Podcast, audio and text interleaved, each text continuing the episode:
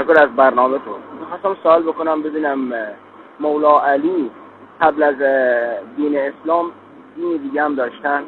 زمانی که به دین اسلام دعوت میشن به پیامبر چه جوابی میدن؟ همون موقع که به دین اسلام دعوت میشن. آیا مگه اولین نفر نیست که به دین اسلام دعوت میشه؟ ممنون میشم. تشکر. خدا. من هم سپاسگزارم از شما شنونده عزیز. که با ما تماس گرفتید. باز هم با ما تماس بگیرید و باز هم ما رو مورد لطف خودتون قرار بدید. از دین امیرالمومنین سوال کردند و از گفتگوهایی که بین ایشون و پیامبر رد و بدل شده خواهش مندم که بفرمایید. مقدمتا عرض می‌کنم که علی علیه السلام از کوچیکی در خانه حضرت محمد صلی الله علیه و سلم بزرگ شد. تحت تربیت ایشون بزرگ شد و در آغوش ایشون بزرگ شد.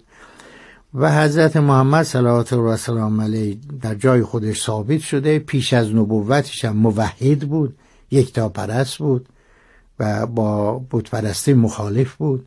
هیچ بوتی را سجده نکرد رسول اون چه سالی که پیش از رسالتش از عمرشون گذشت.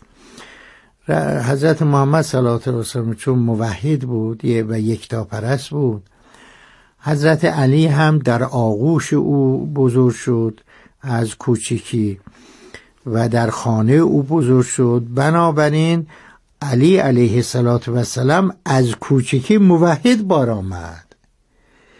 برخلاف سایر اصحاب رسول خدا که اینا بزرگ بودن موقعی که مسلمان شدن. بعضی ها کمتر بعضی ها بیشتر قبلا بتپرست بودن. و وقتی اونا میگه مسلمان شدن یعنی قبلا بتپرست بودن. حالا یکی در سن جوانه یه خورده زودتر یه خورده دیرتر همه اونا سابقه بتپرستی داشتن.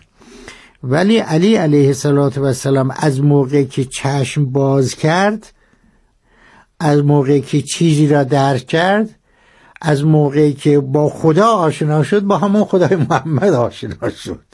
پس اینجا بگیم که این مسلمان شد. چجوری رسول خدا او را دعوت کرد؟ او چی عکس عمل نشونده اصلا صورت مسئله به این صورت نبوده. و اما ریشه تاریخی قضیه به این صورته که از نظر تاریخی مسلمه و در جای خودش ثبت شده و از مسلمات زندگی حضرت محمد و حضرت رسول صلی الله علیه که حضرت محمد از هشت سالگی منتقل شد به خانه امویش ابو طالب چرا؟ برای اینکه ابتدا پدر را از دست داد بعد مادر را از دست داد بعد تحت کفالت جدش پدر بزرگش عبدالمطلب زندگی می‌کرد و عبدالمطلب هم در هر سالگی از از دنیا رفت و سرپرستی این بچه یتیم را نوه خودش را به یکی از پسراش به نام ابو طالب سپرد. حضرت محمد اون زمان اموهای متعددی داشت که اسماشون هم هست در تاریخ اسلام. حضرت حمزه عباس ابن عبدالمطلب و حارس ابن عبدالمطلب. اموهای متعددی دار. بله. ابو لهب همون ابو بله، لهب بله. اموی بتپرست حضرت که بعد در بتپرستی باقی مون و اموهای متعدد هفش ده تا فرزن پسر داشت حضرت عبدالمطلب. در میان اینها سرپرستی این نوش را به ابو طالب سپرد. چرا؟ میگن دلیل انتخابش این بود که ابو طالب عموی تنی حضرت محمد بود. یعنی بعضی از اموها ناتنی بودن از مادر جدا بودن. ولی عبدالله پدر حضرت با ابو طالب مادرشون هم یکی. پس این عموی تنی بود هم از طرف مادر هم از طرف پدر عمو بودن. و همین که ابو طالب بین برادرها شخص با فضیلتی بود از نه شرف و فضیلت. و انسانیت به دیگر اموها مقدم بود. عبدالمطلب گفت که پسرم ابو طالب بعد از من از این برادرزاده نگهداری کن. بنابراین بعد از فوت عبدالمطلب سرپرستی حضرت محمد صلی الله علیه و را ابو طالب عهدهدار شد. چقدر سالها؟ یعنی تا زمانی که حضرت محمد به سن جوانی رسید و ازدواج کرد اینا در واقع در خانه اموش ابو طالب. بزرگ شد بزرگ شد. و انصافا این زوج و ابو طالب و همسرشون فاطمه بنت اسد خیلی زحمت کشیدن برای رسول خدا. بعدا رسول خدا صلوات و سلام علیه قدردانی می‌کرد. یکی از صفات بارز حضرت رسول صلوات الله وسلم علیه روحی شکرگزاری بود.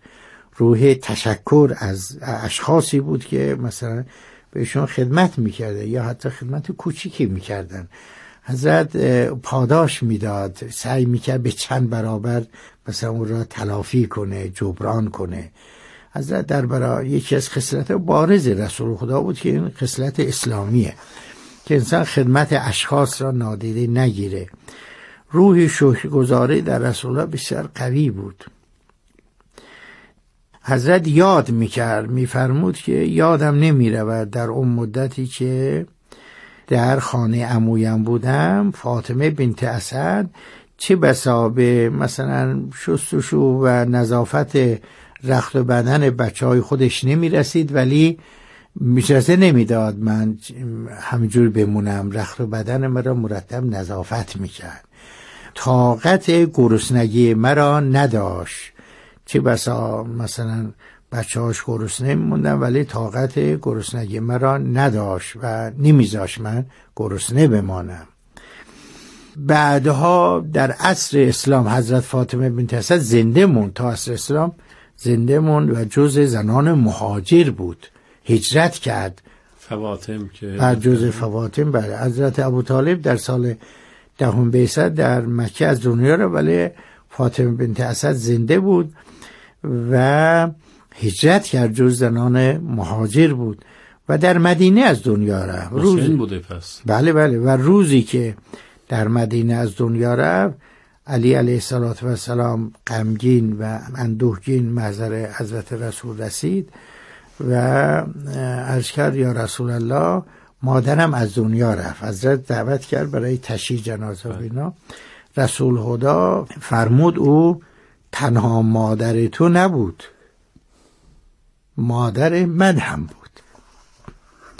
بنابراین حضرت فاطمه بنت اسد و ابو طالب خیلی زحمت رسول خدا کشید بعدا که حضرت محمد صلوات و سلام ازدواج کرد با حضرت خدیجه و صاحب زندگی شد همه نوشتن این را. در تاریخ اسلام در زندگی حضرت رسول در زندگی علی علیه صلات و سلام که سالی قحطی شد و اهل مکه گرفتار تنگی مالی شدن تنگی معاش شدن و عباس ابن عبدالمطلب به حضرت محمد صلات و سلام پیش از بیست گفت که می‌بینید که برادرمون ابو طالب پر آیله است. نانخورش زیاده و بعض مالش خوب نیست. بریم بچه های او را بیاریم. هر کدوم را یکی نگه داریم. اینجوری شد که رفتن به ابو طالب در میان گذاشتن. ابو طالب گفت که مشکلی نداره. عقیل را برای من بگذارید. حالا نمی‌دونیم چرا عقیل را مورد علاقه شد چجوری بود. عقیل را برای من بگذاره بقیه را هر کدوم هر کدوم را بردید بردید. مسئله نیست. ولی اینجوری شد که جعفر را که همون جعفر ابن ابی طالب باشه جعفر را جعفر تیار جعفر همون که بعدا جعفر بله. تیار شد. جعفر را عباس بود که ثروتمند بود از اموهای کوچیک حضرت رسول بود ولی ثروتمند بود. از ثروتمندان رو بزرگ مکه بود عباس. و علی علیه السلام و نصیب حضرت محمد صلوات و